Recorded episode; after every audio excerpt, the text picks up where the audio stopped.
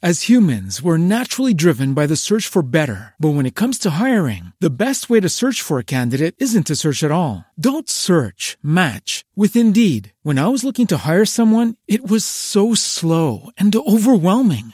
I wish I had used Indeed. If you need to hire, you need Indeed. Indeed is your matching and hiring platform with over 350 million global monthly visitors, according to Indeed data, and a matching engine that helps you find quality candidates fast. Ditch the busy work. Use Indeed for scheduling, screening, and messaging so you can connect with candidates faster. And Indeed doesn't just help you hire faster. 93% of employers agree Indeed delivers the highest quality matches compared to other job sites, according to a recent Indeed survey. And listeners of this show will get a $75 sponsored job credit to get your jobs more visibility at Indeed.com slash podcast. That's Indeed.com slash podcast. Terms and conditions apply.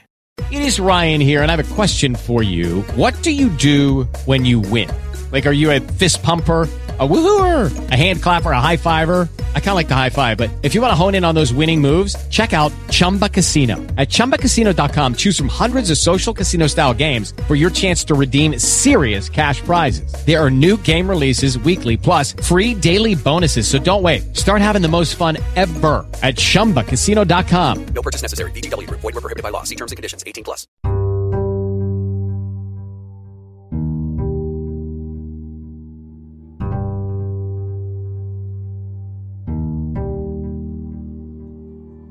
This is the Wheel of Time Spoilers podcast. Your hosts are Seth Jacobson and Patrick Heiler.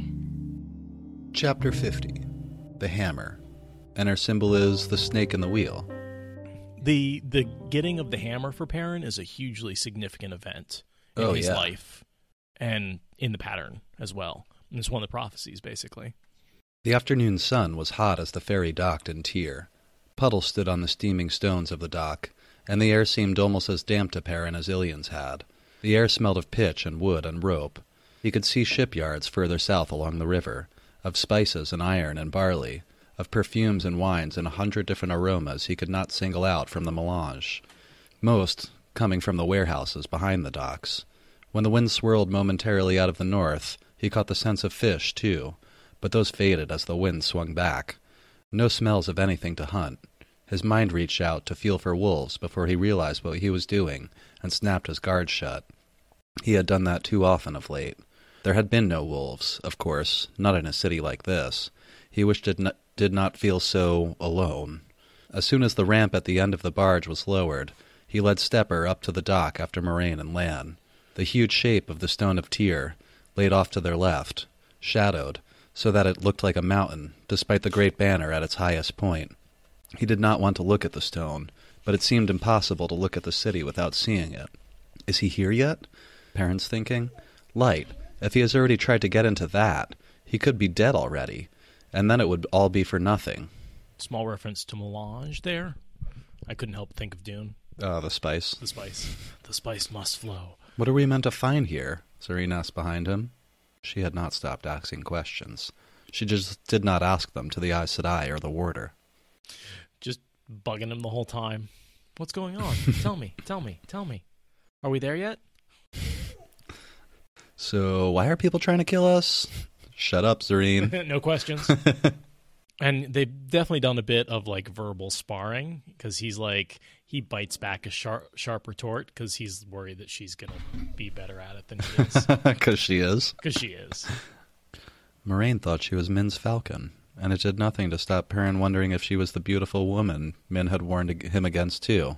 Nope, that's Lanfear. Yeah, but it does tell us what Perrin thinks of Faile, or at least a little bit. Totally. He's definitely more and more the, the more attracted he is to her, the more worried he is that she's the most beautiful woman. It's he's like, well, seen. she is a beautiful woman, but is she the beautiful woman? Um, Perrin observes that Lana and Moiraine aren't. Lana and Moiraine are hiding their identity, which is pretty normal, but they are in Tear. And as they enter the city, Perrin's kind of noting that Loial's ears were drooping till their tufts were hidden in his hair, and he looked at the people in the street wor- worriedly. I just skipped like two pages, by the way. There's it's a lot of like banter between Zarine and Perrin, a little observation of Moiraine, observation of what Tear looks like. Yeah, the only thing I'd, I'd point out in there is that people have given up hope, and that's the influence of the Forsaken Dreams that Be'lal is putting out. That this Yeah. this loss of hope has come about because of the presence of the Forsaken. Loial goes on. These folk look defeated, Perrin. They did not look this way when I was here last. Even people who let their grove be cut down do not do not deserve to look like this. Something had gone out of too many of those faces. Hope, maybe. Curiosity. Uh, Do you think the Forsaken are somehow feeding off of that, or do you think it's more just a, a projection of I don't really know what their intent is at manipulating a big group, but they all seem to well, Rahvin, Be'lal, and Sammael all do it to the cities that they're in control of. Right. And that's also the group that got together in the World of Dreams in the beginning of this book. Yeah, So, you know, I, I wonder if it's a coordinated effort or if they're using perhaps the same process. Probably both. I don't know what the point is, but not feeding off them. I mean, I don't know how that would work or what how you would what you would be eating or what that that doesn't really fit anything. I feel like just suppressing them and making people not prepare for the last battle, Sure. not be themselves, you know. Let the Lord of Chaos rule. Yeah, but worse, like make sure nothing happens, you know. Make sure everybody's having a bad day. yeah, at this point, the world would be easy to conquer, you know, if they had armies or were ready. And there's a good deal of silk because the sea folk trade across Shara Mm-hmm. From Shara. from Shara. And Tear is pretty close to Shara on the southern. It's like one of the first places to stop, except for maybe Mayen. Yeah. Is it Mayen? How do you say it? Mayen? I don't know that I'm. That's another Discord? thing I don't know anything Mayen? Mayen? about. Audiobooks say both. Okay, cool. That's Mayen in the glossary. The next thing I kind of noted is the soldiers frowned at Lan's sword and fingered their own, stared sharply at Perrin's axe and his bow. But in a way, despite their frowns and sharp looks, there was something beaten in their faces too, as if nothing were really worth the effort any longer. And they moved Yeah. through the city into a richer part of town. Perrin just observes how things change. I don't really have anything until they get to the inn, Yeah. the star. The inn Lan chose, the Star, had a weaver's shop on one side and a smithy on the other, with narrow alleyways between. He does have a stout belly, Yes. but he, this is the innkeeper that lets the Black Ajah into Moiraine's room and deposit the hedgehog. Hmm. Well, but that doesn't mean he's evil. No, no, he's certainly not evil, but he wasn't that trustworthy either. he's not. He's just not fat enough. He has a slight his stoutness is like his level of evilness. And he seems as beaten down as the other citizens, too. The light shine on you, mistress, and welcome, he sighed. And there's a smith smithy on the side of the inn, which is really really loud. Yeah, and a weaver shop on the other side. Right. Zarine complains. No questions. How are we supposed to sleep with all this racketing? racketing? For for Perrin, it's like a soothing lullaby. The smithy's hammer. He says, No questions? he asks her for some reason. That is, an, that is an odd question mark. well, no questions? He said with a smile, like he's. He's teasing with her a yeah. little bit. Yeah. The balding man, whose name was Jurah Haret, showed them to their rooms himself. Apparently, Moiraine's silk dress and the way she kept her face hidden, taken with Lan's hard face and sword, made them a lady and her guard in his eyes, and so worthy of his personal attention. Perrin obviously took he took as some kind of retainer, and Zarine he was plainly unsure of, to her visible disgust, and Loial was, after all, an Ogier. He called men to push beds together for Loial, and offered Moiraine a private room for her meals if she wished. She accepted graciously. So here, Moiraine is ignoring them, staring at nothing, and washing her hands with her cloak. Yeah. I was thinking that might have something to do with the taint of the Forsaken. That somehow she feels the, the and it's just like gross, and she's unconsciously wash, trying to wash her She feels off. something. She feels something. Yeah. She's like staring off into the distance, feeling. How do we go about finding Rand? Perrin asks her, but she did not appear to hear him. Moiraine? It is kind of a weird scene. Mm-hmm. Remain close to the inn, she said after a moment. Tear can be a dangerous city for those who do not know its ways. The pattern can be torn here. The last was soft, as if to herself. In a stronger voice she said, Lan, let us see what we can discover without attracting attention. The rest of you, stay close to the inn. Stay close to the end, Zarine. Yeah. stay close to the end. Such a teenager. Yeah. But she said it quietly enough that they would not hear. This Rand, he is the one you called the. If she looked like a falcon right then, it was a very uneasy falcon. And we are in Tear, where the heart of the stone holds, and the prophecies say, The light burn me, to Varin. Is this a story I want to be in? It's not a story, Zarine. For a moment, Perrin felt almost as hopeless as the innkeeper had sounded. The wheel weaves us into the pattern. You chose to tangle your thread with ours. It's too late to untangle it now. Light, she growled. Now you sound like her. And I feel like that is definitely one of Faile's flaws here in the beginning is that she feels like she's in the middle of a story, so things must work out. Yeah. And that like she really needs to understand that this isn't a story. This is life. This is what happens to her. Kind of enjoyed for whatever reason that the next line is he left her there with Loial and went to put his things in his room. He just says that and walks away. He's like, I'm out. I'm so sick of this. Yeah. I'm going to go hammer on some stuff. I'm stressed. When he comes out of his room, they're both gone. The ring of hammer on anvil called to him. And that call, this is, he gets the hammer that he carries Yes, this is the hammer. until Mah'alleinir. Yeah. I believe he uses this hammer to forge Mah'alleinir. Yes. And kill a bunch of people. Well, yes. I'm just saying. this hammer does get soaked in blood. There's no doubt a quenched in blood, you might say. Uh, I'm going to read a bit, like the lead in, and then I just left the whole middle part blank when he's like working in the forge. Yeah, I But- just didn't even. Yeah, I don't even Well- know what to do. so much in Tear looked odd that it was a relief to walk into the smithy. The ground floor was all one large room, with no back wall, except for two long doors that stood open on a yard for shoeing horses and oxen, complete with an ox sling. Hammers stood in their stands. Tongs of various kinds and sizes hung on the exposed joists of, of the walls. Buttresses and hoof knives and other farrier's tools lay neatly arranged on wooden benches, with chisels and brake irons and swages and all the implements of the blacksmith's craft. Bins held lengths of iron and steel in various thicknesses.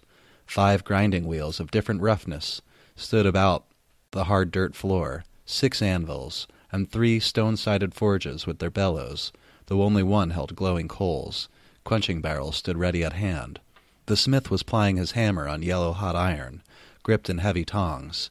He wore baggy breeches and had pale blue eyes, but the long leather vest over his bare chest and apron were not much different from those Perrin and Master Luhan had worn back at Emond's Field, and his thick arms and shoulders spoke of years working metal. His dark hair had almost the same amount of gray that Perrin remembered in Master Luhan's. More vests and aprons hung on the wall, as if the man had apprentices, but they were not in evidence now. The forge fire smelled like home. The hot iron smelled like home. The smith turned to thrust the piece he was working back into the coals, and Perrin stepped over to work the bellows for him. The man glanced at him, but said nothing. Perrin p- pulled the bellows handle up and down, slow, steady, even strokes, keeping the coals at the right heat. The smith went back to working the, the hot iron, on the rounded horn of the anvil this time. Perrin thought he might be making a barrel scrape. The hammer rang with sharp, quick blows. The man spoke without looking up from his work. Apprentice? was all he said. Yes, Perrin replied just as simply.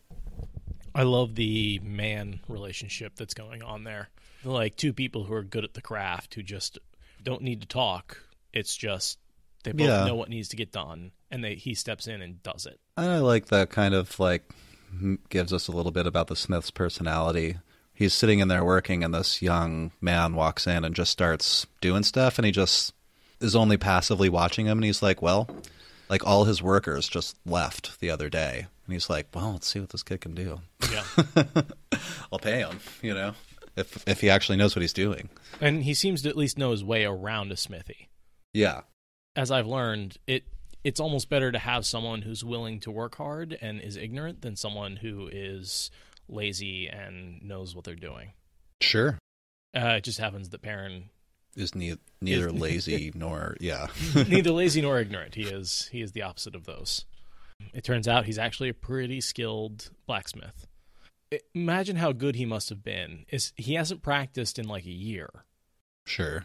and he was an apprentice in the Two Rivers, but he must. This guy's like, yeah, you're totally a master, Yeah. which means he was probably good enough to be a master for like a solid year or two before Sure. he left the Two Rivers.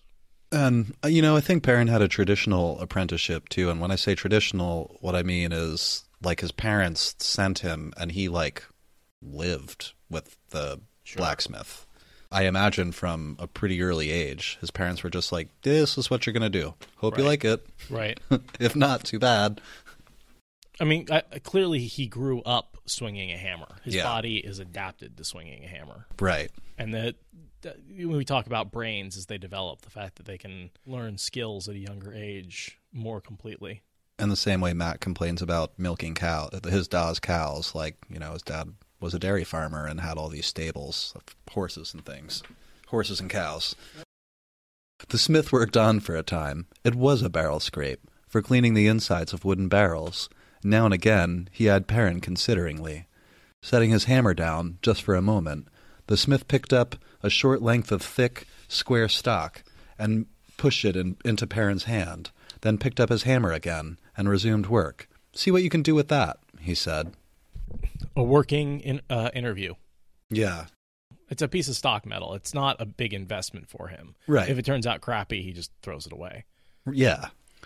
But Perrin turns it into another kind of tool that I really don't know anything about. A champer. A champer. Was that what it was? I think he said it was for trimming the edges of the. Cham chamfer. C H A M F E R. Chamfer knife. Oh, okay, yeah. And what I was able to see was basically it's a it's a blade with handles on either side that you can like pull towards you and cut Oh, the edge of a barrel with. yeah. It's like a draw knife, but it's shaped differently. A draw knife is the same thing, basically, but it's flatter and it's more for like. It's like for taking a big piece of lumber and shaving like the bark off of it, say. Sure. and you would sit and just like pull back toward yourself. So this is basically doing the same thing with the top of a barrel just to smooth it off after you've got all the rings and stuff in place. Yeah, this looks like a finer tool. Anyway, For smoothing and leveling the tops of barrel staves after they were hooped together, among other things. So yeah, the barrel staves are the ends of the barrel, and then the hoops are the metal metal hoops that go around. So you basically drop those in, put the metal rings around it, hammer them into place, and then you have all these pieces of wood sticking up at different heights, and you just cut them off on a level. mm-hmm. a very neat bit of work, the smith said. I'm skipping like a page and a half. No wasted motion. You looking for work? My apprentices just walked away, all three of them, the worthless fools. Enough plenty you could do. Perrin shook his head. I do not know how long I will be in Tear. I'd like to work a little longer, if you don't mind. It has been a long time, and I miss it. Maybe I could do some of the work your apprentices would have done. The smith snorted loudly. You're a deal better than any of those louts. Moping around and staring, muttering about their nightmares, as if everyone doesn't have nightmares sometimes. Yes, you can work this here, as long as you want. Another reference to the dreams. Yeah. I'm really beating us over the head with the dream thing. And I'll read this last part. Light. I've orders for a dozen draw knives and three Cooper's adzes. I don't know what that is. And a carpenter down from the street wants a mortise hammer. Don't know what that is either. And too much to list it. Start with the draw knives, and we'll see how far we get before night. Perrin lost himself in the work, for a time forgetting everything but the heat of the metal, the ring of his hammer, and the smell of the forge. But there came a time when he looked up and found the smith, Dermid Ajala. He had said his name was. a hollow, maybe? Ahala. I kind of like the sound of that better. Dermot Ahala, he had said his name was, taking off his vest, and the shoeing yard dark. All the light came from the forge and a pair of lamps, and Zarine was sitting on an anvil by one of the cold forges, watching him. So you really are a blacksmith, blacksmith, she said. He is that, mistress, Ahala said. Apprentice, he says, but the work he did today amounts to his, his master's piece as far as I am concerned. Fine stroking, and better steady, better than steady. Perrin shifted his feet at the compliments, and the smith grinned at him. Zarine stared at the both of them with a lack of comprehension. Shop talk. Yeah. But I really love that sentence from Faile. So you really are a blacksmith, blacksmith? Oh, yes, Rady, I see. It's like an axe, but it's turned sideways. That's also for carving. I've seen that before. I didn't know what it was called, though. I watched a documentary demonstration once about how to make a canoe out of a log with rocks, essentially. And you make that tool. And you just like, Scrape, scrape, scrape. it's like a really heavy hoe, essentially. So's your mother. I, I saw it coming, but there's just no way around that. and you stand like with a foot on either side of the big piece, and you swing and carve out. There are so many puns in that. It's Just. I was like, it was running through my head as I was about to say it, and I was like, "Shit, there's no way around this." Because then I'm like, you know, you stand straddling a large piece of wood and swing a hoe, and it's just like, Jesus, there's this is just riddled with. Well, and you said it, and like I wanted to not make a your mother joke, and I you looked at me, and I looked at you, and there was that half a second when we both knew I had to do it. I just had to.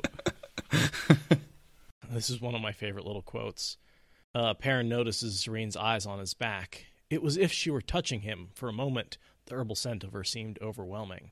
Oh yeah, she's checking out his back, and she when she gets turned on, that herbal. I think she sweats a little bit, and that herbal scent comes out. I think he's just intoxicated by her.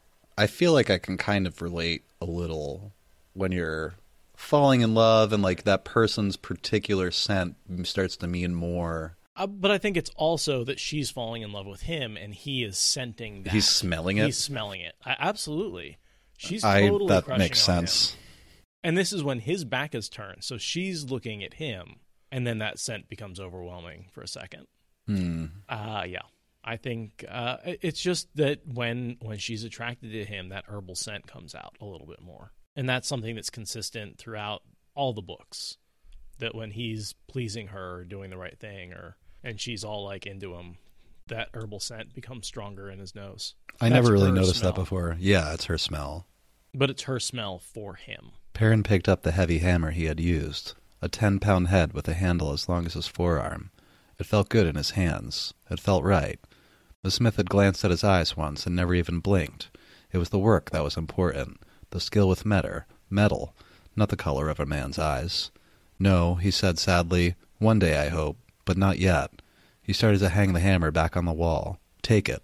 A howl cleared his throat. I do not usually give away good hammers, but the work you've done today is worth more than the price of that hammer by far, and maybe it would will help you to that one day. Man, if I've ever seen anyone made to hold a smith's hammer, it is you. So take it. Keep it. Perrin closed his hand around the half. It did feel right. Thank you, he said. I cannot say what this means to me. Just remember the one day, man. Just you remember it. I love this blacksmith. I, I, he doesn't ever come back, but he wins me over in this one scene as like a good dude. Like he doesn't succumb to the Forsaken influence. He gives Perrin a hammer. He's just like I don't know, one of my favorite fourth tier characters. He's like a non-character. He's like a non-character, but I remember him a lot. Like he has a significant influence on Perrin. He gives him the hammer. yeah, and he, tur- he gives him the that one day that he needs. the this conversation is symbolic too. I believe that the blacksmith thinks he's saying like, "Well, hey, finish doing what you got to do. Why don't you take that hammer with you? And whenever you're done, come back here, Right. work for me." Oh, totally. You know? totally. It's a good investment on his part. Yeah. And you know, you give him a ten pound hammer, and now he's got to carry this thing around thinking about. You know, it's also a solid strategy. But you know, for Perrin, it's symbolic. He's he's saying, if I've ever seen anyone made to hold a smith's hammer, it's you. So take this, keep it. And it represents for Perrin the life of simplicity and being a blacksmith that he truly wants. Yeah, which is why he's so grateful. And then, of course, the smith says, just remember the one day. Remember when it's all done, you can go back to this. You can come back. It, it'll always be here for you. Yeah, Yeah. no, it's it's it's a huge moment in, in Perrin's life. And there, it's one of those moments where, well, I don't know if how aware Perrin is of this, but like, there's two different conversations happening at the same time. This is a symbolic moment, even though everything the Smith says is literal. Uh, well, I'm, yeah, there's like three levels to this conversation. Oh yeah, yeah. You know, you've got the the level of here's a hammer. Remember that you can be a blacksmith one day, but it's also like life choices, and it's also about creation versus duty and what you want versus what you have to do and then violence versus creation it's almost hard to go into all the different levels that it works on He goes back to his room. oh he starts comparing the hammer and the axe He hefted the axe in one hand, the hammer in the other. By weight of metal, the axe, with its half moon blade and thick spike, was a good five or six pounds lighter than the hammer, but it felt ten times heavier. Replacing the axe in the loop on its belt, he set the hammer on the floor beneath the peg, handle against the wall, duty is heavier than a mountain. Axe haft and hammer haft almost touched, two pieces of wood, equally thick, two pieces of metal, near enough the same weight. For a long time he sat on the stool staring at them. He was still staring at Lan when he put his head into the room. Come, blacksmith, we have things to talk over. I am a blacksmith, Perrin said, and the warder frowned at him. Don't go winter crazy on me now, blacksmith. If you cannot carry your weight any longer, you may drag us all down the mountain. I'll carry my weight, Perrin growled. I will do what has to be done. What do you want? You, blacksmith, don't you listen? Come on, farm boy. Don't make me repeat myself. no, and I, I do feel like Perrin gets a little bit stuck here in this. He insists he's a blacksmith long after he really should acknowledge that he is a leader. yeah. You're a nation smith, Perrin, Right. not a blacksmith. You're a bondsmith Yeah. In the parlance of Stormlight Archive. Um, he brings people together. He will unite instead of divide. Perrin, Perrin hurried into the hall and followed him toward the front of the inn, meaning to tell the warder he had enough of this blacksmith and farm boy. His name was Perrin Aybara. The warder ducked into the inn's only private dining room, overlooking the street. Perrin followed him. Now listen, warder, I... You listen, Perrin, Moiraine said. Be quiet, and listen. Her face was smooth, but her eyes looked as grim as her voice sounded. Isn't her face always smooth? That's what agelessness is. Well, yes, but, I mean, even like a kid can furrow their brow when their Yeah, face isn't I, smooth. I know what you mean. It's like a neutral face, like she's not making a face. It's not that she's Yeah, she just never has an expression on it. yeah. Perrin had not realized anyone was in the room except for himself and the warder. Aeolus there too. Because he's been out foraging, and then did he shower afterwards? No, he just went straight to his room Okay. and then, yeah. So basically, Lan grabbed him as soon as he came back. yeah. They were just waiting for him to finish up. I'm glad you decided to join us, farm boy, Zarine said sarcastically.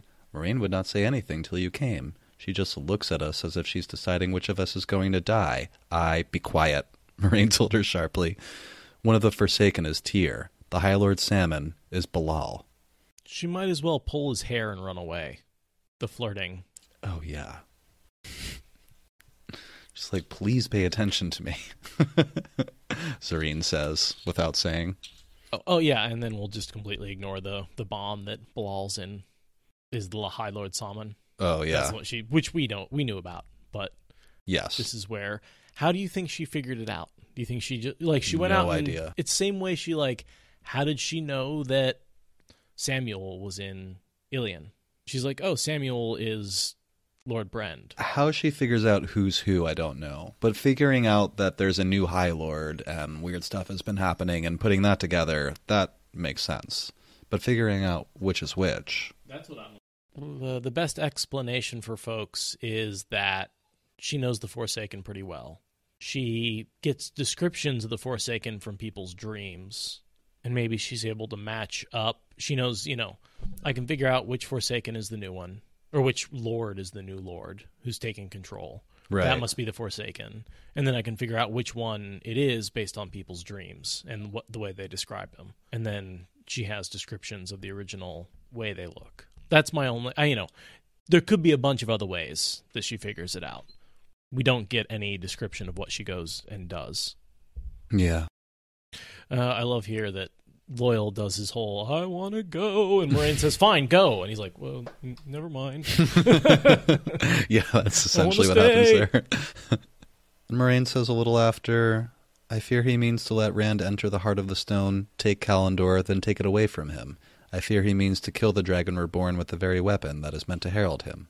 Which you, I feel like would also be fairly easy to deduce. Right. Well, that's that's a good plan. I mean, it's the obvious plan. Yeah. Right. Like, no one else can get to the sword. Everyone wants the sword. Let let him take it, and then it's freely available for you to kill him and take off his dead body. You know. Yeah. in in that moment of taking, he doesn't is when he's the most safe to attack before he learns how to use it, while he still doesn't know a lot about the power, and when he's still in shock from picking it up for the first time and channeling that much power for the first time. Sure. There's a period of time where he like is struggling to bring himself into balance. He's dancing on that razor's edge. Mm-hmm. And it takes him a few seconds to pull himself into balance, and he is vulnerable during that time. I'll read a little more. Perrin took a chair uneasily. Moiraine, you were saying a lot of things right out that you told us we must not even think about. You do have this room warded against listening, don't you? When she shook her head, he gripped the edge of the table hard enough to make the dark oak creak. I do not speak of a Myrddraal, Perrin.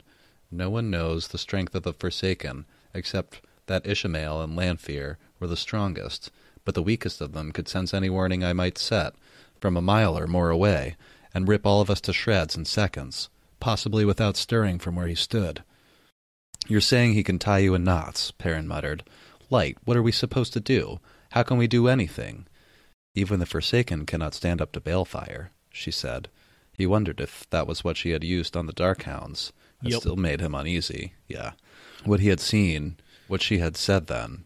I have learned things in the last year, Perrin. I am more dangerous than when I came to Emond's Field. If I can come close enough to Be'lal, I can destroy him. But if he sees me first, he can destroy us all, long before I have a chance. He turned her attention to Loial. What can you tell me of Be'lal? Perrin's surprised, and so is Zarine that she would ask Loial, which is dumb, because Loial is like a hundred years old. Spent his entire life reading. Of course, Moiraine explains. Yeah. Well, and I like the the generation explanation as well. That when you have a hundred generations of people, you have to pass like playing a game of telephone. If you have to pass on a message thirty times, Yeah. it's much more likely to stay intact than if you have to pass it a hundred times. Sure. The highlights of what Loial says are he was called the Envious, that he forsook the light because he envied Lews Therin. He was called Be'lal, the Netweaver, but I do not know why. She mentioned him playing a game of stones with Lews Therin and winning, she be- being the author of the book he's re- referring to, and that he always boasted of it. A little more. Silver writers say Be'lal and Sammael were both leaders in the fight against the Dark One before they forsook the light, and both were masters of the sword. I'm sorry I could not tell you anything useful, he sums it up with. Perhaps you have, Moiraine told him. I do not know the name, the net weaver, or that he envied the dragon as well as his companions in the shadow. That strengthens my belief that he wants Callandor. That must be the reason he has chosen to make himself a High Lord of Tear, and the Netweaver, a name for a schemer, a patient and cunning planner. You have done well, Loial. And he truly may be the greatest swordsman alive right now. Be'lal? Be'lal. But he and Lews Therin are the two who really took the game of swords and made it a, a game of war.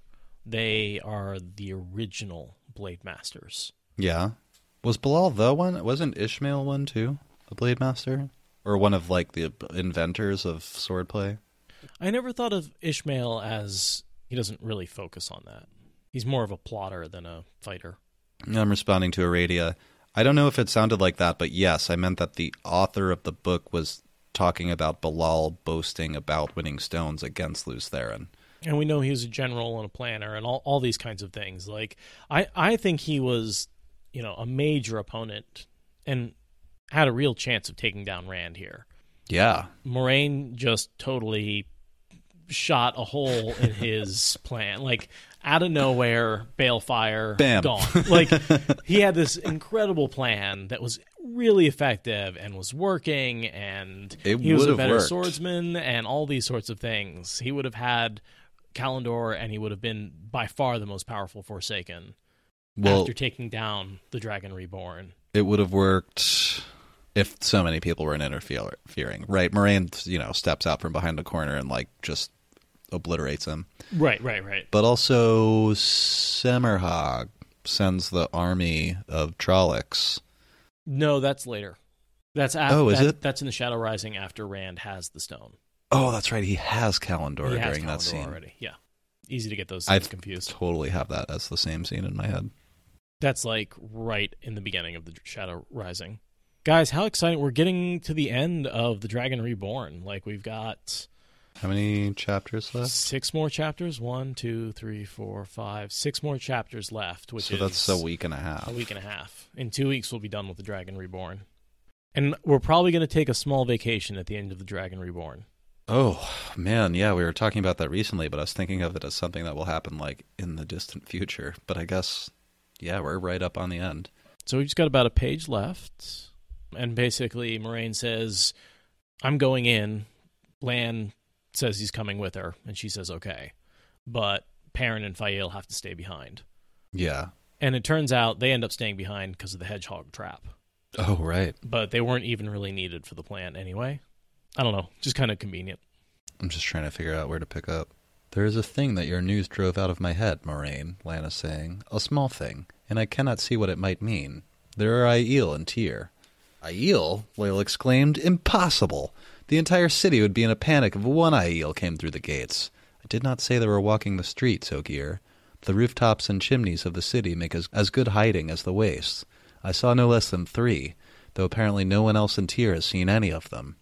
And if I saw three, you can be sure there are many times that that that I did not see. It's not true. Juilin Sandar saw them. It is, yeah. He well, he didn't know what he saw, but he knew, he saw someone. Someone's on the roof. He, he just People moving around the rooftops. It means nothing to me, Moiraine said slowly. Perrin, why are you frowning in that way? He had not known that he was frowning. I was thinking about the Aiel and Remen. That Aiel and Remen, rather. He said that when the stone falls, the Aiel will leave the threefold land. That's the waste, isn't it? He said it was a prophecy. Yeah. Moraine here is like, there's no mention of the Aiel, just the people of the dragon. Yeah. You just don't know they're the same thing. Right. I have read every word of the prophecies of the dragon, Moiraine said softly. In every translation, there is no mention of the Aiel. We stagger blindly, while Be'lal weaves his nets, and the wheel weaves the pattern around us. But are the Aiel the wheels weaving, or Be'lal's? Lan, you must find me the way into the stone quickly. Us. Find us a way in quickly. How does she get in? Any idea? I don't remember. She just kind of appears behind Be'lal She gets and land him. Yeah. Does does Lan like throw her through a window or something? direct landline. As you command, Aes Sedai, he said, but his tone was more warm than formal. He vanished through the door. Moiraine frowned at the table, eyes clouded in thought. Zarine came over to look down at Perrin, her head tilted to one side. And what are you going to do, blacksmith? It seems that they mean us to wait and watch while they go adventuring. Not that I will complain. He doubted that last. First, he told her, I'm going to have something to eat, and then I'm going to think about a hammer. and try to puzzle out how I feel about you, Falcon, he thinks privately. That last word there is pretty significant. It's the first time I think he calls her Falcon Yeah. in his head. First, I'm going to get something to eat, and then I'm going to think about a hammer. He just gets up and leaves after that, and she's like, What is this? Why are all the cute What's ones talking crazy? about? Yeah, Bambi, I noticed that Lan smiled at her warmly, or more warmly than usual. I forget exactly how it was. Well, she's taking him with her. Yeah, she's she's letting him get his way. Yeah, those were those were some impactful. The rest of this uh, book is pretty much an avalanche to the finish line. Everyone's in Tear again. You know, we, we noticed we hit on all all major plot lines here. Mm-hmm. When did someone see Rand? Did we not talk about that? Didn't Mat see Rand right when he got off the boat?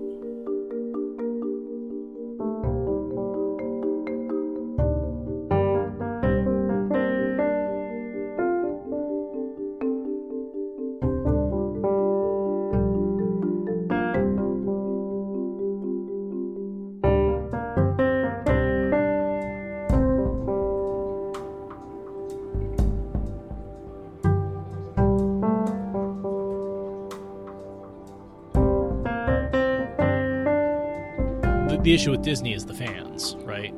The movies are enjoyable on their own, and a lot of them I have a lot of nostalgia for. But the fact that you couldn't get away from Frozen's music for same thing with uh, The Lion King, because I love The Lion King when it came out, but I couldn't get away from the music for years. and so now when I hear Hakuna Matata, I just want to strangle somebody. Not because I don't like the didn't like the movie or didn't enjoy the music, but it just became such a It's crazy how iconic that stuff gets. Oh my God. So fast. yeah. God, it, it would be like if some obnoxious fans took one of their favorite books and just picked it apart chapter by chapter, word by word over hundreds of hours of audio. It would be obnoxious. Who would waste their time listening to that? Looks directly into camera. All right, so there's some interesting stuff out there in terms of units of length and weight that it appears Robert Jordan may have messed with a little bit to get things to work. And that's important, particularly in this chapter, because of the 10 pound hammer. Yeah. I was reading an article breaking down this chapter Mm-hmm. because this is the one where he forges stuff. And just a blacksmith really got into it and sort of criticized it, which I'm not going to do. But I thought the one interesting thing was it makes more sense if these are seven pound hammers and like a four pound hammer. That's more likely what someone would use. Yeah. And with Jordan's alternate weight measurements that he uses sometimes, that would make about 10 pounds in world, would be about seven pounds in our world.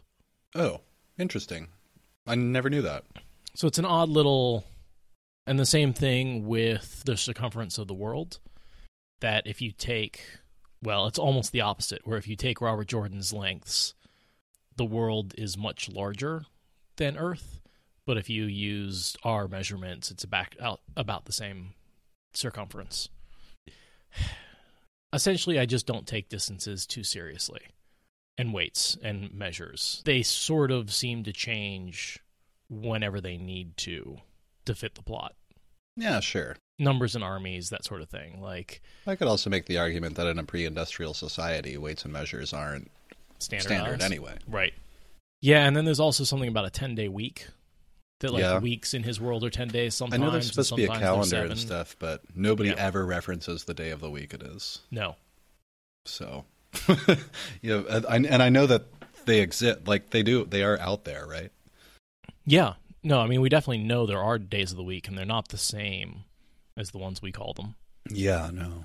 I pretty much just assume that there's there's inconsistencies in in measurements that people use. That's why Rand has to start up his school across all the different places, and they they haven't agreed on SI units yet. A foot is still the length of the king's foot.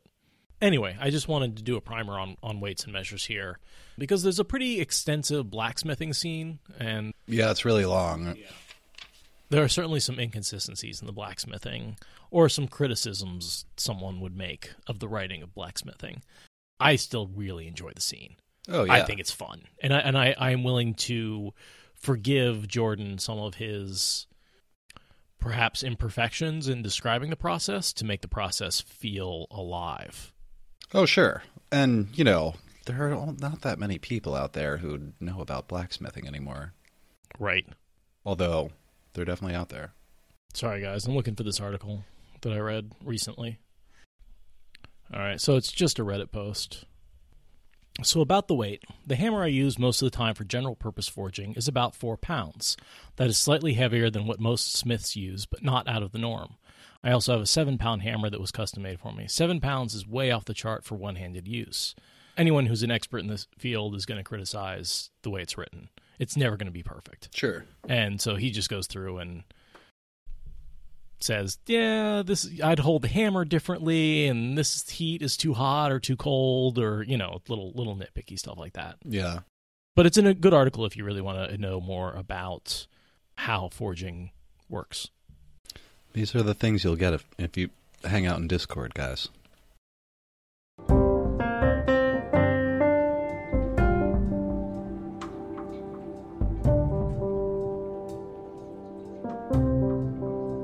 I mean, I, clearly he grew up swinging a hammer. His Yeah. body is adapted to swinging a hammer. Right. and that, that when we talk about brains as they develop, the fact that they can learn skills at a younger age more completely.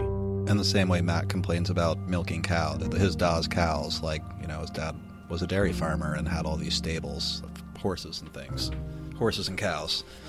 Oh, so that's why Mat's so good with the women. I don't know what that's supposed to mean. Cut that. Uh... well, I was trying to think of like Perrin's so good at blacksmithing because of the fact that that's what he did growing up, and Mat is so good at. And I couldn't think of anything that he was good at because of milking cows. oh, all right. and that came out. That was not how I intended that joke. oh, I get it because cows are girls. Now I get it. Okay. I see where I see where you were going. It just was No, it yeah, just it doesn't. that's not where it went. It's not not working. Okay. Thank you for listening to the Wheel of Time Spoilers podcast. Rate us in the Apple Podcast app or support us on Patreon. Is that good enough?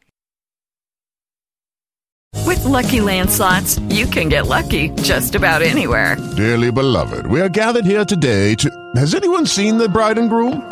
Sorry, sorry, we're here. We were getting lucky in the limo and we lost track of time. No, Lucky Land Casino, with cash prizes that add up quicker than a guest registry. In that case, I pronounce you lucky. Play for free at LuckyLandSlots.com. Daily bonuses are waiting. No purchase necessary. Void where prohibited by law. 18 plus. Terms and conditions apply. See website for details.